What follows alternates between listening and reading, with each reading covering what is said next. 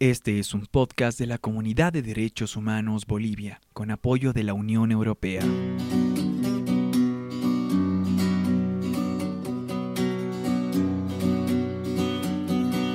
Que tiemble el Estado, los cielos, las calles, que tiemblen los jueces y los judiciales. Hoy a las mujeres nos quitan la calma, nos sembraron miedo. Hola a todas y a todos y bienvenidas y bienvenidos a una nueva temporada, la segunda temporada de nuestro podcast En Onda con tus Derechos. Estamos muy felices de que puedan acompañarnos en esta segunda temporada en la que obviamente vamos a tratar de otras temáticas que no hemos tratado. Y eh, bueno, estoy feliz de contar de nuevo con la presencia de Stephanie Tapia, que nuevamente nos va a acompañar durante esta segunda temporada. Bienvenida, Tapita. Muchas gracias, Paul. Igual, súper feliz de poder continuar con esto, eh, con estos podcasts, con los temas que van a estar muchísimo más interesantes, donde vamos a seguir cuestionándonos y aportando, ¿no? Con las diferentes invitadas, invitados que vamos a tener. Y nada, esperemos que, que les guste y que, bueno, sirva. Y como siempre, como es parte de la identidad, de la esencia de nuestro podcast, vamos a intentar siempre comentar algunas canciones, películas extractos literarios, siempre será como el hilo conductor de todo lo que le vamos a decir, porque nos parece que es importante aterrizar el tema de los derechos humanos en la vivencia, en, lo habitual, en lo coloquial, y entonces ahí vamos. Bienvenidas y bienvenidos a En Onda con tus Derechos.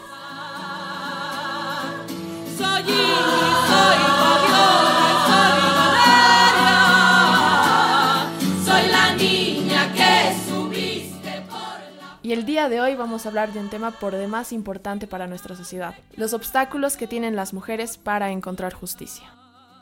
Denuncié a mi esposo por golpearme y en el Ministerio Público me preguntaron, ¿para qué levanto una denuncia si mañana lo va a perdonar? Cuando me violó mi marido, el sacerdote sentenció, es tu deber conyugal.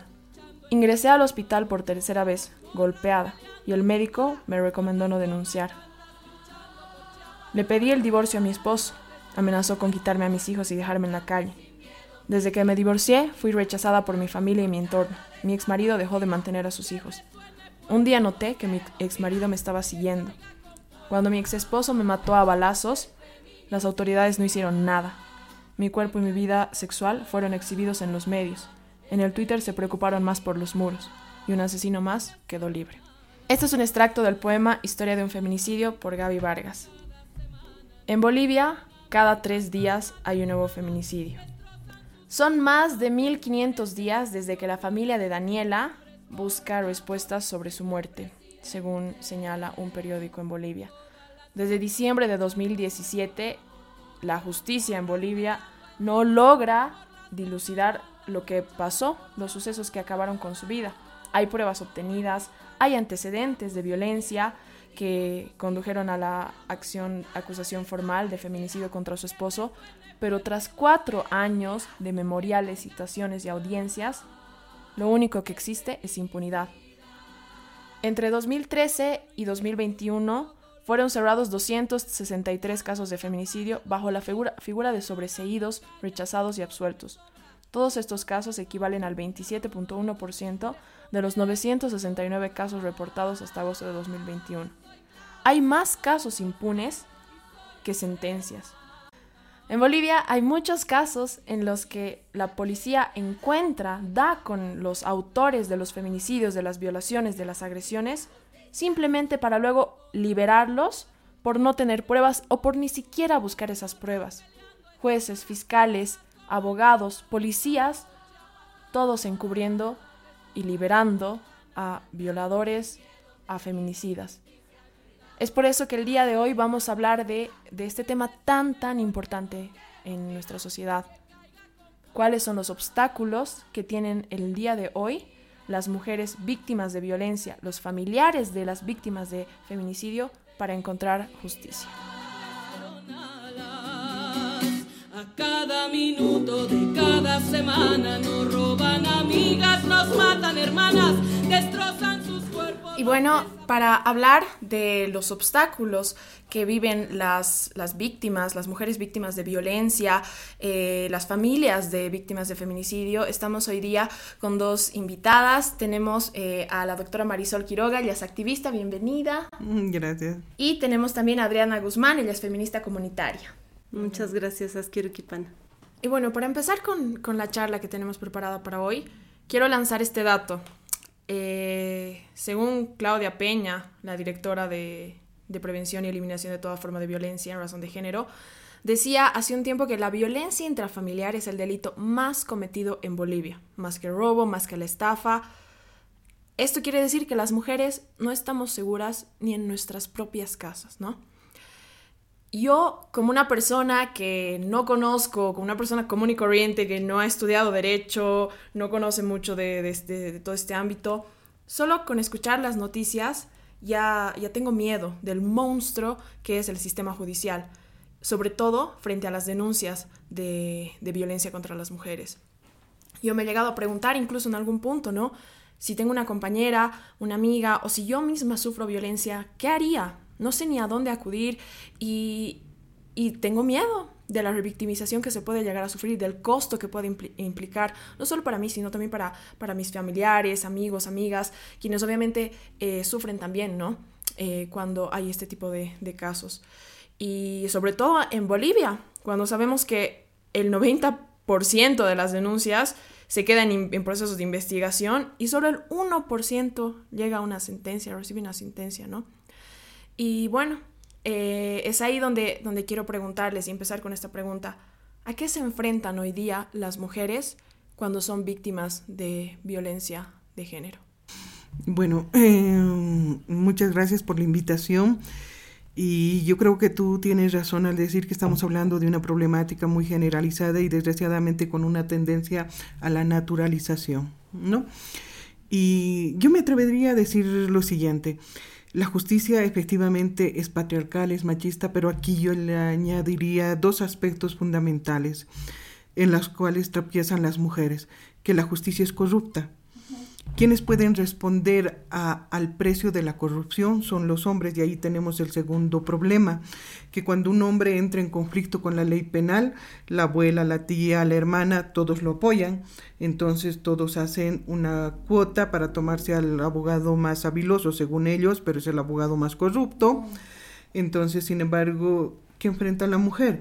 La mujer es cuestionada por la misma familia, le dicen cómo vas a denunciar, están tus hijos, es el padre de tus hijos, vas a enfrentar, qué vas a hacer, el aspecto económico surge en ello. Entonces, fíjate todo ese cúmulo de problemas. Y aparte de eso, que va a llegar un día ante un juez y le va a decir, pero si no te he puesto en verde el ojo, solamente te he insultado, ni siquiera va a ser creíble.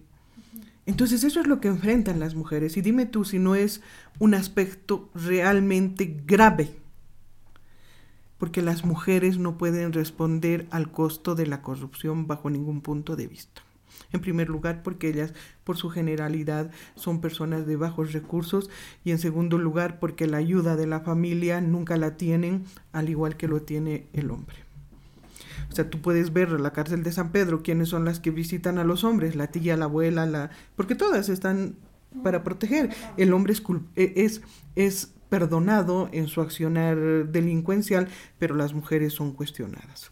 Entonces, ese es un grave problema que atraviesan las mujeres y desde mi experiencia yo he tenido casos donde, por ejemplo, en un caso de feminicidio, los papás llevábamos tres años de juicio y su hijita menor de 15 años había sido violada.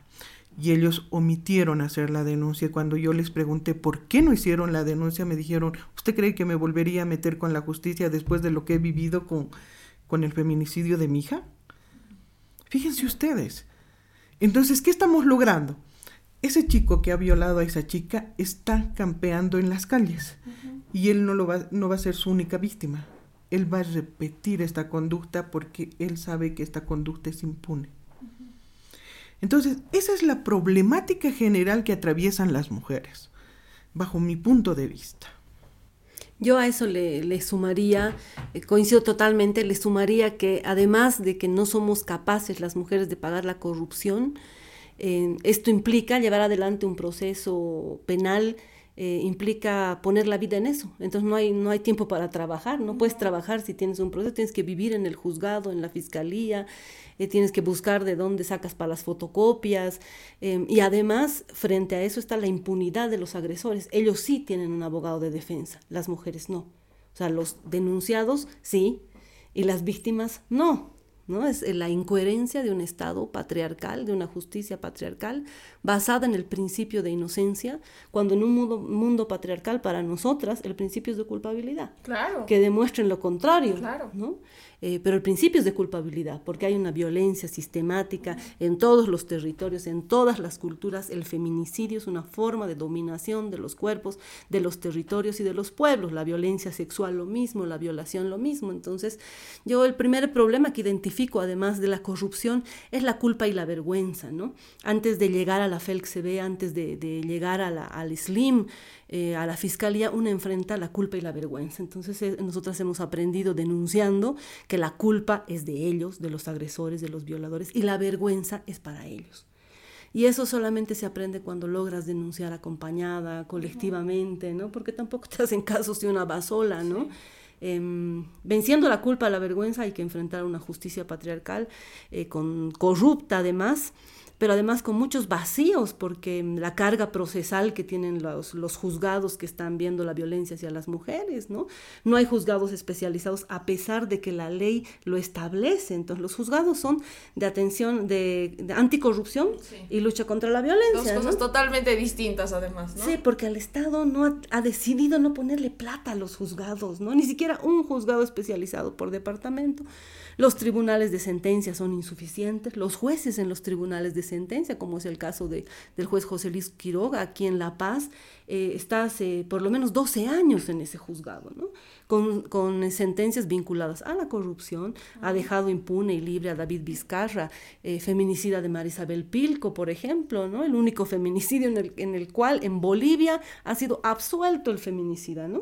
A pesar de que se ha revocado esto, se ha hecho una auditoría, eh, no se ha logrado hacer el segundo juicio porque el feminicida ha- supuestamente ha muerto con COVID, ¿no?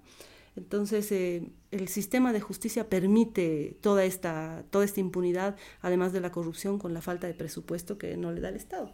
Y hablando de eso, porque, bueno, para hacer este podcast, este episodio, he leído la, la 348, ¿no? Para saber, porque he dicho, ya, a ver, ¿cuáles son los procesos? ¿Qué, qué dice la, la 348, ¿no? Porque sí se habla, el gobierno sobre todo, hablan de la, la gran el gran éxito de Bolivia, la ley 348, ¿no?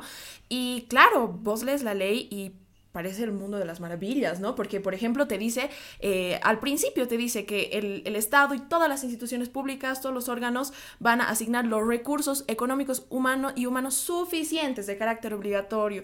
He leído, creo que en alguna parte, que tienen que sí o sí dar a, una, a, las víctimas una, un abogado, una abogada defensora, ¿no? Defensor, eh, de manera gratuita, además, que tiene que ser el trato cálido, que tiene que ser el trato amable, que no pueden revictimizar, ¿no?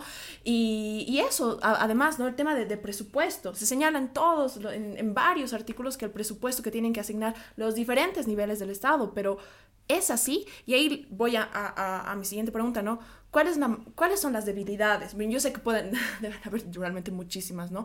Pero las debilidades que tenemos además en el, en el, en el sistema eh, de justicia, ¿a qué, ¿a qué se están enfrentando las mujeres, ¿no? Así, pero en lo cotidiano, acciones concretas, ¿a qué se enfrentan?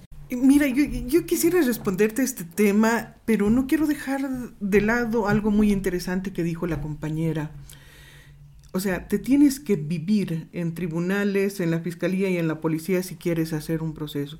Pero mira tú, nosotros debemos ser idealistas. Y yo me peleo constantemente.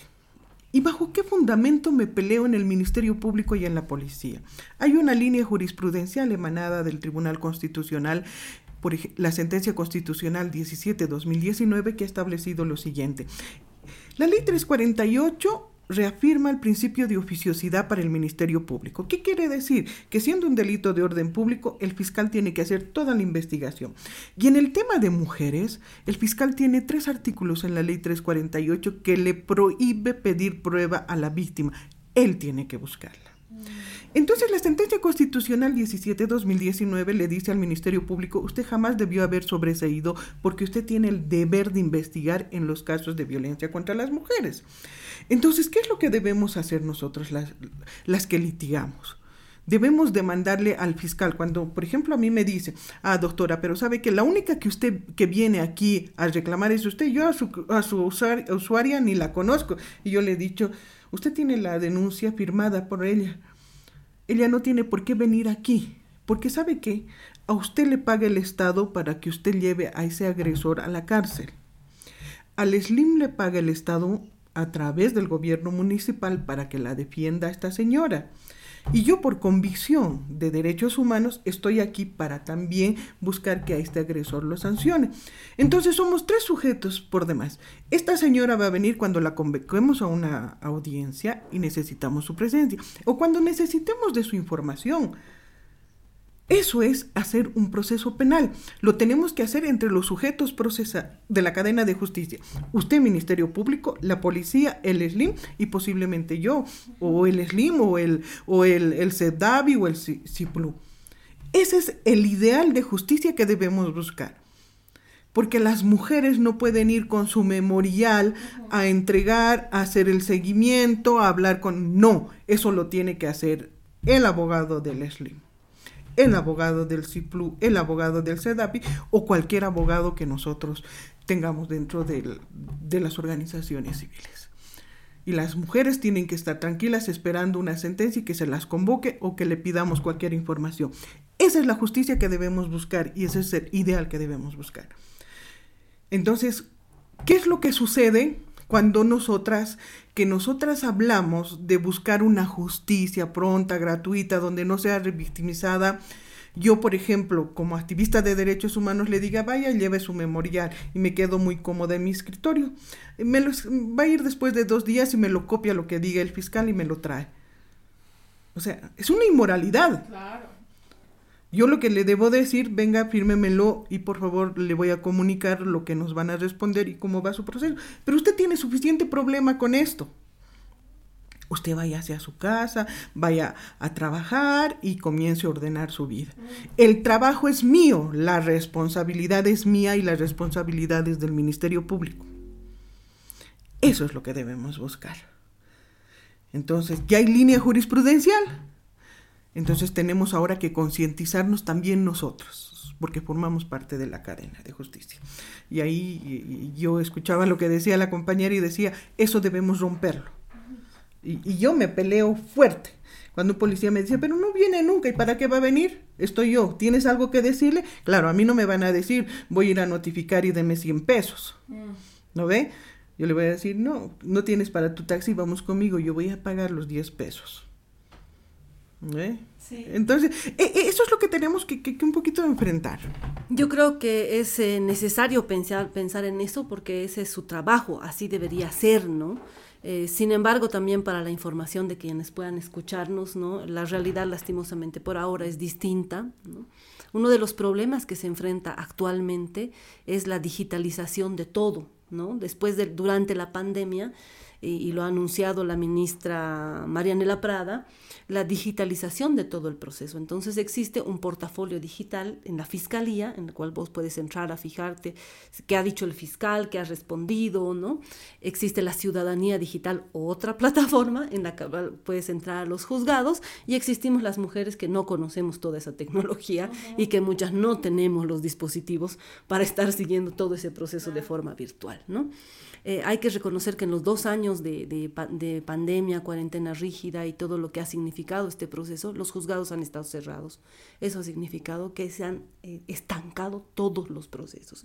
Y los agresores han aprovechado primero para pedir em, detención domiciliaria, ¿no? aduciendo que están enfermos, que pueden tener COVID, eh, como como el Richard eh, Choque y como otros que tienen diabetes, lo que sea, y siempre por encima de todo están sus derechos humanos, porque resulta que las mujeres no somos tan humanas. Y aunque hayamos sido violadas, descuartizadas o golpeadas, nuestros derechos al parecer no valen lo mismo, ¿no? Por eso hablamos de una justicia patriarcal. Entonces, en esos eh, años que han estado cerrados, los juzgados han aprovechado para salir libres, pero también eh, han aprovechado para pedir que los procesos se acaben, porque no se han movido en dos años esos procesos, porque las mujeres no hemos podido acercar a los juzgados porque no conocíamos para empezar la virtualidad, ni siquiera sabíamos que los juzgados habían empezado a funcionar virtualmente y solamente podían eh, hacerse presentes los abogados y muchas no tenemos abogados, aunque lo ideal es, como, como dice Marisol, que el abogado debería eh, hacer ese trabajo, el problema es que el, Estado no garantiza eh, la defensa hacia las mujeres, ¿no? Si bien está el CIGPLU, que puede dar abogados, es insuficiente. Está el CEPDAVI, te hace todo un estudio social y realmente solo si vives en la calle prácticamente te dan abogado. Entonces, no hay una garantía del Estado. Primer problema que el Estado puede resolver ayudando a la justicia y respetando su autonomía es garantizar abogados, abogadas, defensa a las mujeres y además una defensa que conozca la ley 348 y que, y que la interprete desde la ley y no desde los prejuicios porque incluso los abogados que trabajan en las instituciones del Estado y hacen defensa son los primeros en, interpretar desde los prejuicios, ¿no? Violaciones a jóvenes en el carnaval, por ejemplo, se han negado en muchos casos a recibir en el CIFPLU y en el CEPDAVI, porque para qué se van a farrear, porque para qué, sabiendo que sus amigos pueden violarlas, apuñalarlas. ¿Para qué sales de noche, no? ¿Para qué sales El IDIF cerrado en el carnaval. Y en la puerta del IDIF, por lo menos 10, 15 chicas haciendo fila para denunciar la violación que habían vivido ahí a dos cuadras, a cinco cuadras, en su barrio, en la, fiesta, ¿no? Entonces, eh, hay muchos vacíos que, que, hay que enfrentar, pero lo ideal es eso, tener defensa legal y que el proceso se pueda hacer sin revictimizarnos, sin ponernos en cuestión todo el tiempo y sin sacarnos plata todo el tiempo. Porque es cierto que para Igual para la información. Primero se hace la denuncia y una vez que la fiscalía acepta esta denuncia, hay que notificar al agresor, en mi caso a la agresora, y esta, y esta notificación es personal. Yo la he tenido que hacer, llevar la notificación hasta la puerta de su casa y tener que volver a verme con mi agresora. ¿no? Eh, y hasta donde me, me, han dicho y todo, así era. Ahora, yo no sabía, y es bueno que quien nos escuche lo sepa, que el jefe de las investigaciones o la jefa de las investigaciones es la fiscal. Y es a ella a la que hay que exigirle que, que tome declaración a los testigos, que haga el arraigo, eh, que busque las pruebas, ¿no? Es algo que no sabemos las mujeres, ¿no? Me ha tardado un año saber que ella era la responsable de hacer todo eso que estaba intentando hacer yo. Y esta dinámica, la verdad es que me, me, gusta mucho, ¿no? Porque, de nuevo, como yo les decía, em, yo me he cuestionado mucho porque no sé además ni siquiera qué procesos se tienen que seguir, ¿no? En un punto no sabía, hace, hace años no sabía ni siquiera dónde denunciar, se denunciaba en la policía, no sabía ni que existía el SLIM, digamos, ¿no? Y si yo, una persona con privilegios, que quizás tiene acceso a Internet, incluso no conoce, no me imagino cómo será el, caso de muchas otras mujeres. Entonces, ahí también preguntarles, ¿no? Eh, ¿Cuáles deberían ser los procesos? Pero así, si, es que viviéramos en el país de las maravillas que dice la 348, ¿cómo deberían ser los procesos? ¿no? Porque me imagino que, que la, gente no sabe, ¿no? Y, y, yo alguna vez escuchaba, ¿no? Los, eh, algunos casos de, de, familiares que relataban y relataban todos los que, todo lo, lo, que les pasaba, que ya rayaban lo ridículo, pero ellos llegaban a normalizarlo, ¿no? A decir, así pasa, así tiene que pasar y, y, bueno, pues así es la realidad porque tampoco sabían lo que dice la ley, ¿no? Porque además leer una ley ya, ya tiene, tiene su nivel de complejidad que una persona común y corriente probablemente no entiende, no, no sabe interpretar tampoco, ¿no?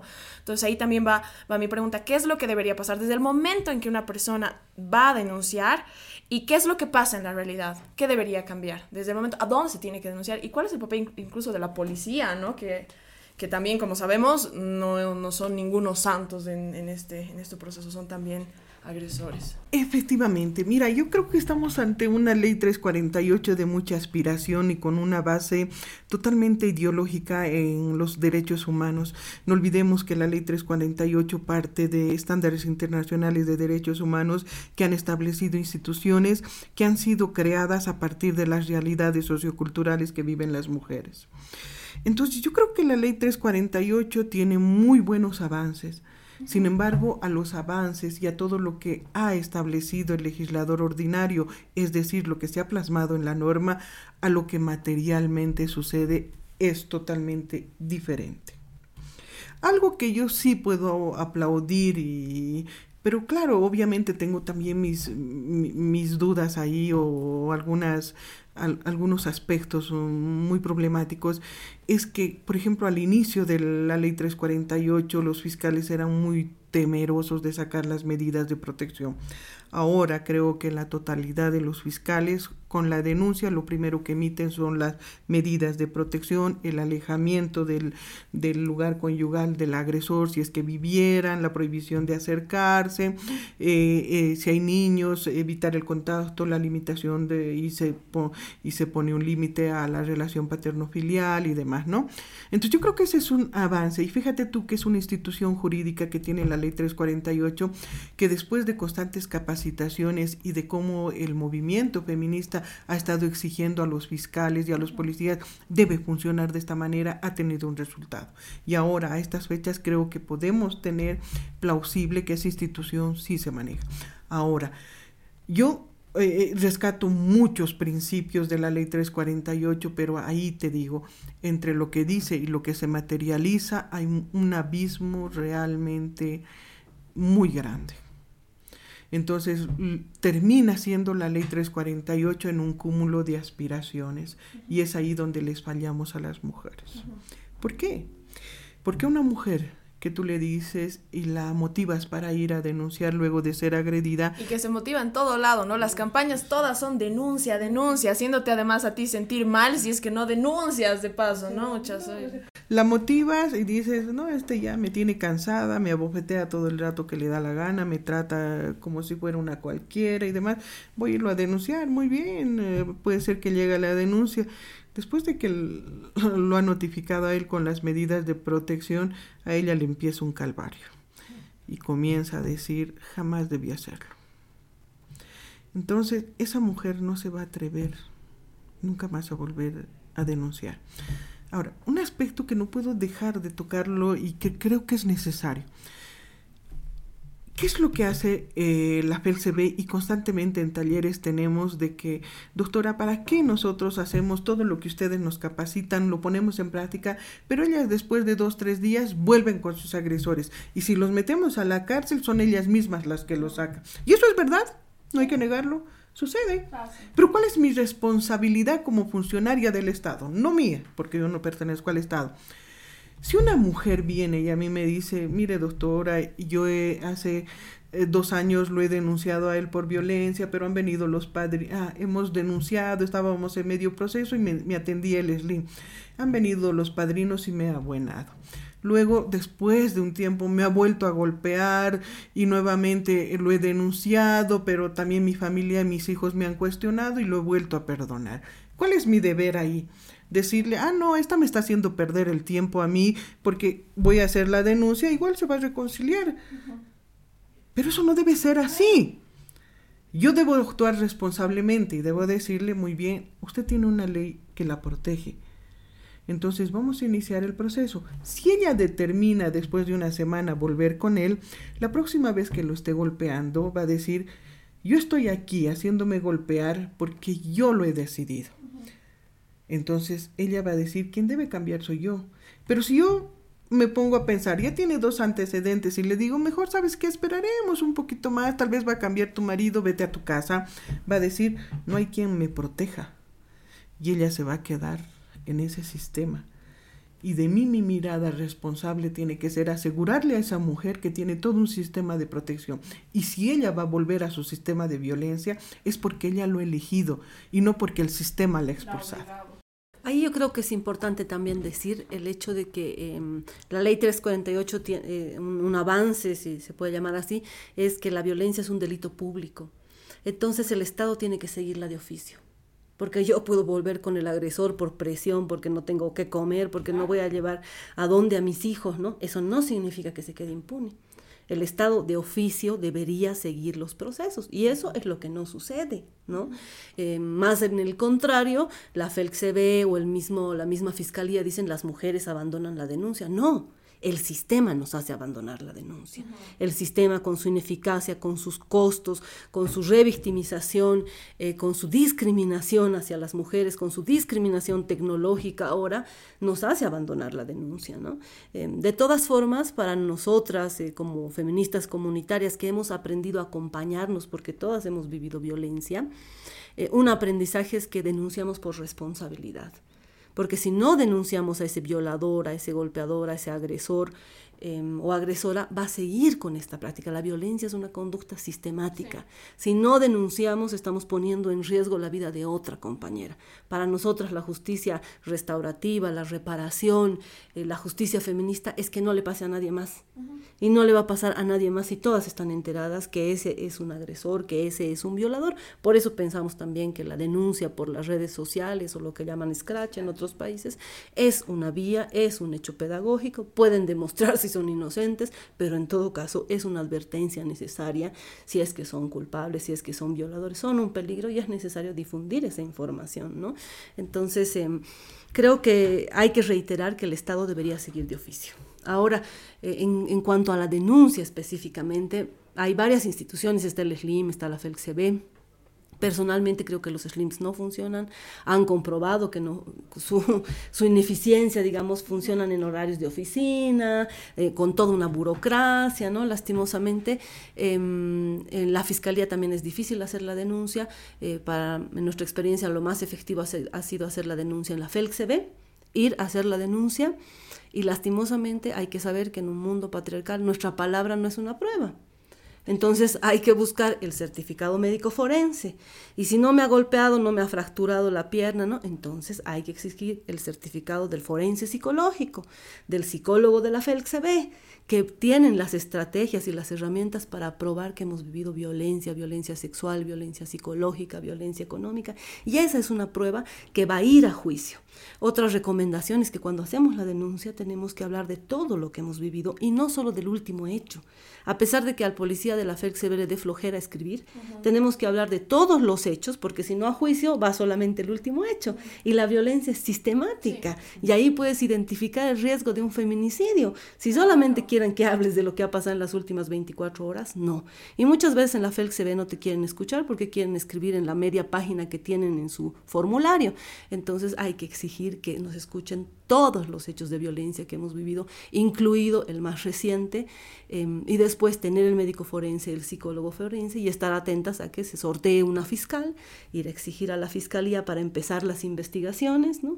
y durante el proceso de investigación em, poder ver que se vayan recabando pruebas, porque lastimosamente tiene que haber pruebas, tenemos que probar que es un agresor o que en mi caso es una agresora. En mi experiencia siendo lesbiana, ha sido muy difícil hacer la denuncia. Obviamente el policía lo primero que me ha hecho decir, que ha hecho es decirme, no puede denunciar a otra mujer, ¿no? Y ni aunque sea su pareja, ¿Y cómo son pareja? O sea, tenían relaciones afectivas y sexuales. Entonces él quería más información sobre cómo nos relacionamos las lesbianas y no del hecho de violencia, ¿no? Entonces me ha costado mucho, he intentado hacer la denuncia y la he hecho en el SLIM, la he hecho en el CISPLU y la he hecho en la FELCB, ¿no? Em, pero con toda esta estigmatización por ser lesbianas. Y ya llegando a las medidas de protección, la fiscal ha dicho, bueno, pues si las dos son mujeres, ¿quién le va a dar la protección a quién? Entonces ha pensado que deberíamos tener medidas de protección recíprocas. Es decir, que por ser las dos mujeres, cuando en realidad sí, las dos somos mujeres, las dos somos lesbianas, pero una es la agresora y otra es la víctima. Las medidas de protección son para la víctima. Entonces hemos tardado un año en hacerle entender a la fiscal que no podían ser medidas recíprocas, que las medidas de protección son para la víctima, ¿no? Em, y obviamente en las audiencias de medidas cautelares los jueces nos miraban a las dos mujeres y decían, pero además con una mirada eh, hetero heteronormativa, eh, reduccionista de las relaciones que vivimos las, las, las, lesbianas, querían que vayamos a resolver eso en nuestra casa, digamos, ¿no? Como son dos mujeres, podrían eh, charlarlo mejor, ¿para qué se meten en juicios, no? Cuando estábamos, estaba yo denunciando violencia y una tentativa de feminicidio, que no ha sido calificada por la como tentativa de feminicidio, porque es otro problema de la 348. Entonces una puede ir con 20, 50, 80 días de impedimento y lo denominan como violencia familiar o doméstica, ¿no? porque no es claro en qué momento llega a ser tentativa de feminicidio o no. Entonces no puede ser que una compañera con 80, con 50 días de, impedimento se, llame violencia doméstica, todo. Ellos llaman eh, violencia familiar o doméstica todo porque es lo más fácil, no se procesa, nunca van a ir en detención preventiva, casi nunca. La condena son cuatro años, con cuatro años van a estar dos. Entonces no los mandan en detención preventiva. Entonces hay ese, ese vacío y esa discusión y también como recomendación pelear para que no todo sea reconocido como violencia familiar. Si ha sido tentativa de feminicidio, hay que pelear porque la fiscal ponga feminicidio en grado de tentativa. Yo creo que, ese es un problema muy claro, eso es verdad. Eh, generalmente, ¿qué es lo que disuade a la víctima a dejar el caso? Es el quantum de la pena, ¿no? De dos a cuatro años, violencia ah, familiar o doméstica. Entonces generalmente la víctima disuade porque eh, va a llegar a un día de sentencia, posiblemente no le van a dar cuatro y si le dan tres se va a sujetar a libertad condicional y si le dan dos es perdón judicial. O sea, no tiene sentido. Pero una tentativa de feminicidio conlleva unos 20 años de, de, prisión. Y ahí tenemos que analizar dos aspectos fundamentales. Ese es un factor donde el Ministerio Público quiere tener los mayores parámetros de hacer de que esta víctima deje el caso, porque tienen un sinfín de casos y quieren disminuir la carga procesal sin importarles el riesgo que tiene una víctima. Y en segundo lugar es la falta de tecnicismo. Que tú me hables de una de 60, 70 días de impedimento, tú me estás hablando de un riesgo inminente para la, para la vida. Y uno de los presupuestos para determinar una tentativa de feminicidio es efectivamente que la acción haya estado conducente a quitar la vida. Y para que un médico forense te haya puesto 60, 70 días de impedimento es porque estabas machucada. Entonces no puede ser pues violencia familiar. Y ahí es donde viene desde la dogmática penal un análisis de qué, cuál era el dolo que tenía este hombre. Si ha golpeado para 60 días, 70 días de impedimento es porque este se estaba conduciendo a matar. Entonces, por la intervención de un tercero o de, de, algún aspecto que impedido que se llegue a la consumación, este no ha llegado a terminar la vida. Y ese es un análisis tan sencillo que puede hacerlo, pero yo te prometo, yo y voy a preferir ser ingenua de que yo creo que les falta un poco de conocimiento técnico. Y ahí va mi, justamente mi otra pregunta, ¿no?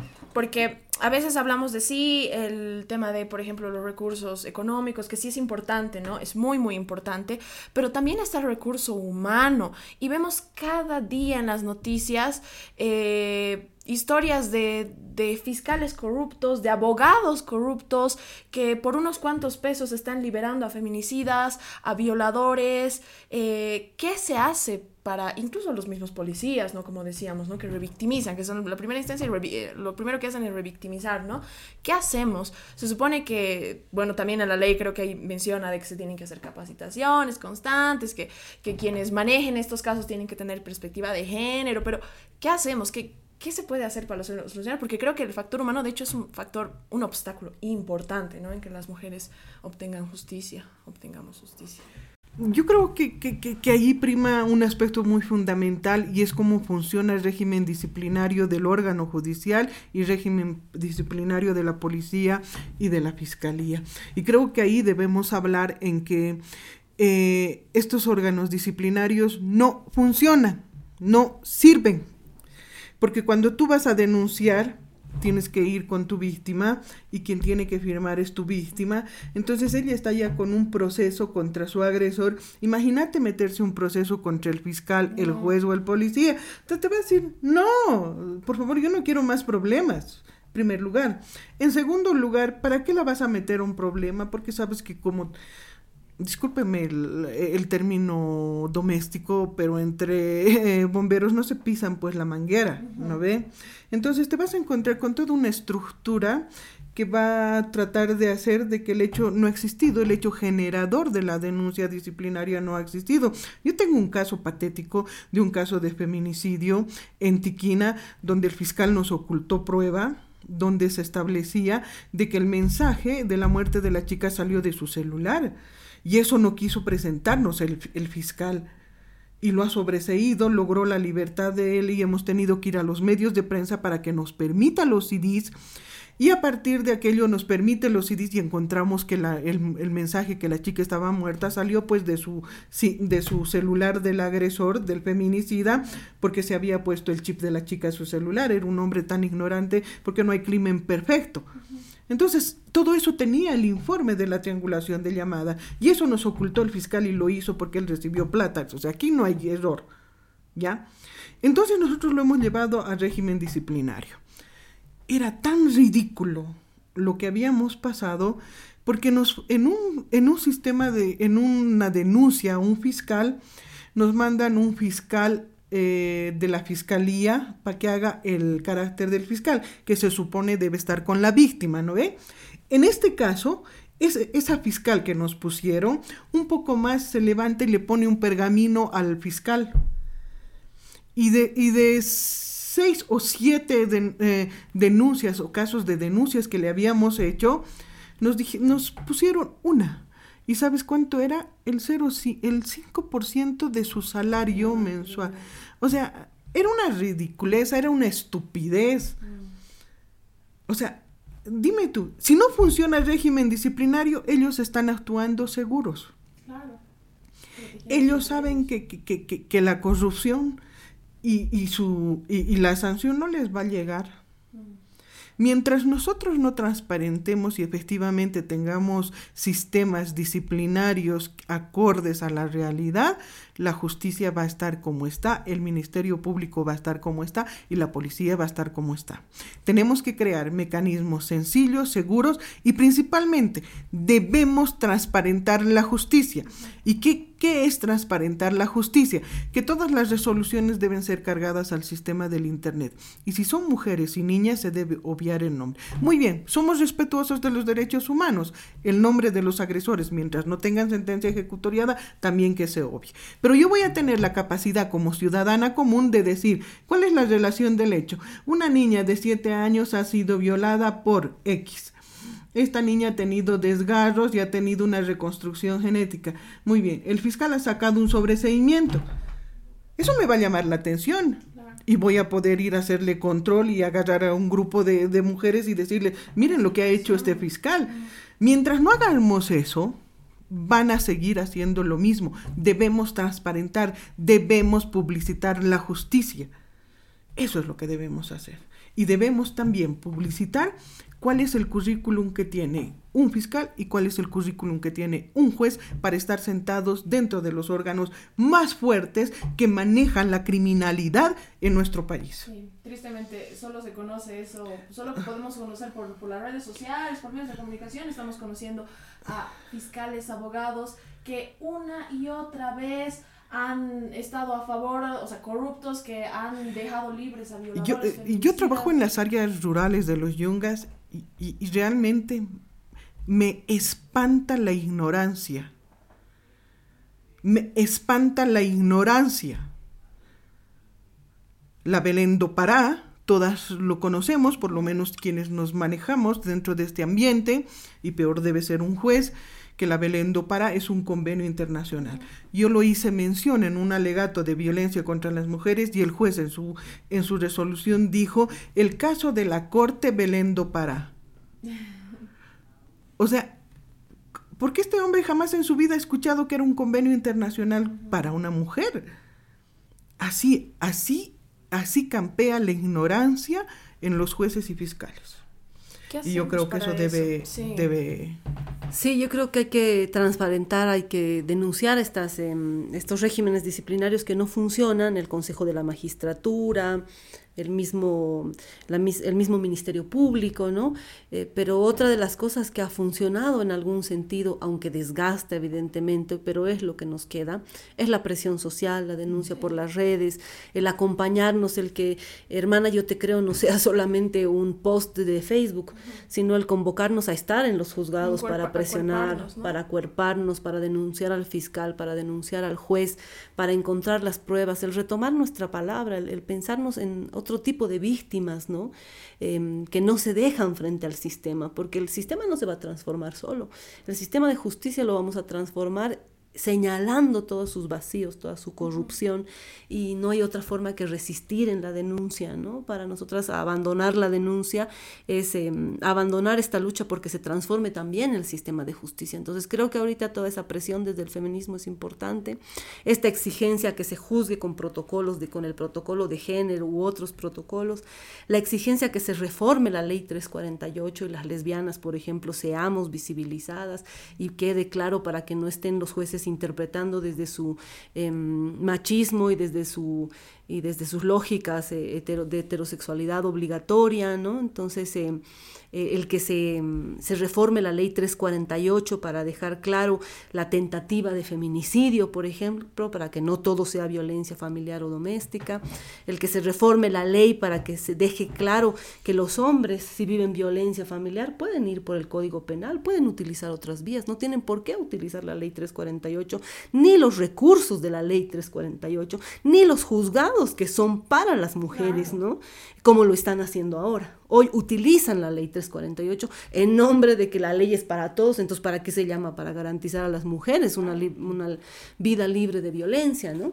Entonces, eh, esas reformas y la pelea en los distintos campos, en, el, en la calle, en las redes, en el propio sistema de justicia, yo creo que son cosas que van a ir identificando, señalando la corrupción hasta lograr transformar el sistema o hasta lograr construir nuestras propias formas de justicia. Perfecto, bueno, creo que hemos abordado bastantes temas y de hecho que se pueden abordar muchísimos más. Eh, realmente las, las historias que escuchamos a diario son desgarradoras y más desgarradora aún es saber que esos feminicidas, esos violadores siguen en la impunidad, ¿no? Y bueno, tal vez eh, algún mensaje final que, que, quieran dar que se debe, en temas de que se debería reforzar tal vez lo principal o a las, o a las víctimas, ¿no? Que a veces se encuentran realmente perdidas ante este sistema de, de justicia, que no saben qué hacer, que no saben ni siquiera dónde acudir. Eh, ¿Qué mensaje tal vez final podrían dar? Yo eh, rescato mucho lo vertido por la compañera y yo creo que las mujeres debemos ser solidarias entre nosotras. Que una mujer que sufre violencia no está sola, debe estar con las otras mujeres y nosotros debemos apoyar. Y nosotros no solamente debemos apoyarla ellas, debemos hacer un control social para ver que efectivamente las autoridades respondan a cómo está establecida la norma. ¿No? Y creo que no es un problema de una sola, porque puede ser que yo hoy día viva muy tranquila y demás, pero mañana no sé y no sé qué vaya a suceder con mis hijas, mis hermanas, mis nietas, y yo que tengo la responsabilidad de crear ambientes sociales seguros para toda mi descendencia, para toda la humanidad. Creo que eso es lo que debemos buscar y aspirar todas en general que este no es un problema ajeno, nos puede tocar a cualquiera y debemos acompañarnos, debemos ser solidarias y debemos estar juntas y debemos demandar. Bueno, yo agradecerles por el espacio y reiterar que denunciar también es una forma de sanar, que hay que sacar lo que tenemos dentro para que no se nos pudra adentro. Muchísimas gracias, en verdad. Gracias a ustedes. Y bueno, hasta la próxima.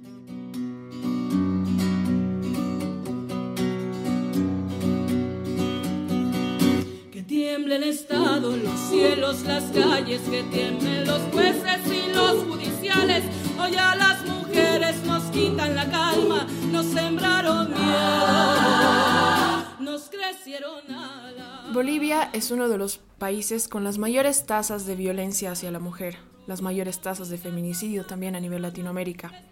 Si bien hoy contamos con una ley, la ley 348, que favorece que las mujeres, que para empezar delimita las violencias, las diferentes violencias que las mujeres vivimos en Bolivia y establece las sanciones, los procedimientos que se tienen que seguir, la justicia solo procesa el 45% de los casos de violencia contra la mujer. La mayor parte mm, quedan impunes, solo el 1% recibe sentencia. Aún así, cientos de mujeres denuncian constantemente cada día, cada semana, las diferentes violencias que se sufren en Bolivia. Hoy, gracias a nuestras invitadas, hemos conocido un poco más de cuáles son los obstáculos en la vida diaria que sufren las mujeres víctimas o sus familiares víctimas de feminicidio al enfrentarse a la justicia. Si bien hay muchas campañas de distintas instituciones, desde el propio Estado, que promueven que las, a que las mujeres vayan a denunciar a sus agresores, esto no, no asegura que ellos vayan a, a, tener una sanción, ¿no? Estamos frente a una justicia que es, que es machista, que es patriarcal, que es corrupta. Y eso de esto no se, no se nos advierte, ¿no? Sin embargo, no todo está perdido. Hay muchos colectivos, mujeres, feministas, que estamos en las calles, que se están acuerpando, que están pidiendo justicia para quienes no la obtienen después de tantos, tantos años, ¿no? y es hora de que nosotros también como, como ciudadanía exijamos, ¿no? Exijamos los cambios que queremos ver, que queremos ver desde el Estado, que queremos ver eh, para las víctimas de feminicidio. Es por eso que la charla de hoy ha sido tan interesante y tan importante, porque es fundamental visibilizar desde primera mano los obstáculos que se están viviendo hoy en día, porque estas mujeres no son cifras, son personas. Esto ha sido En Onda con tus derechos. Nos vemos en el siguiente episodio. No se olviden seguirnos en nuestras páginas de Facebook, Instagram y Twitter como Comunidad de Derechos Humanos y en la página de Instagram de En Onda con tus derechos. Hasta la próxima. No olvides sus nombres, por favor. Señor presidente. En Onda con tus derechos es un podcast de la Comunidad de Derechos Humanos Bolivia, con la producción general de Paul Andrés Santos Nava. La asistencia de producción a cargo de Juan Pablo Flor Alcons y Stephanie Tapia Sanginés, bajo la supervisión de Mónica Bahía Camargo. Como anfitriones, Paul Andrés Santos Nava y Stephanie Tapia Sanginés. En la edición audiovisual, Juan Pablo Flor Alcons. Coordinación de redes sociales, Camila Stephanie Lup Oliden. Los entrevistados de esta ocasión fueron Adriana Guzmán y Marisol Quiroga. Agradecimientos especiales a la Comunidad de Derechos Humanos Bolivia y a la Unión Europea.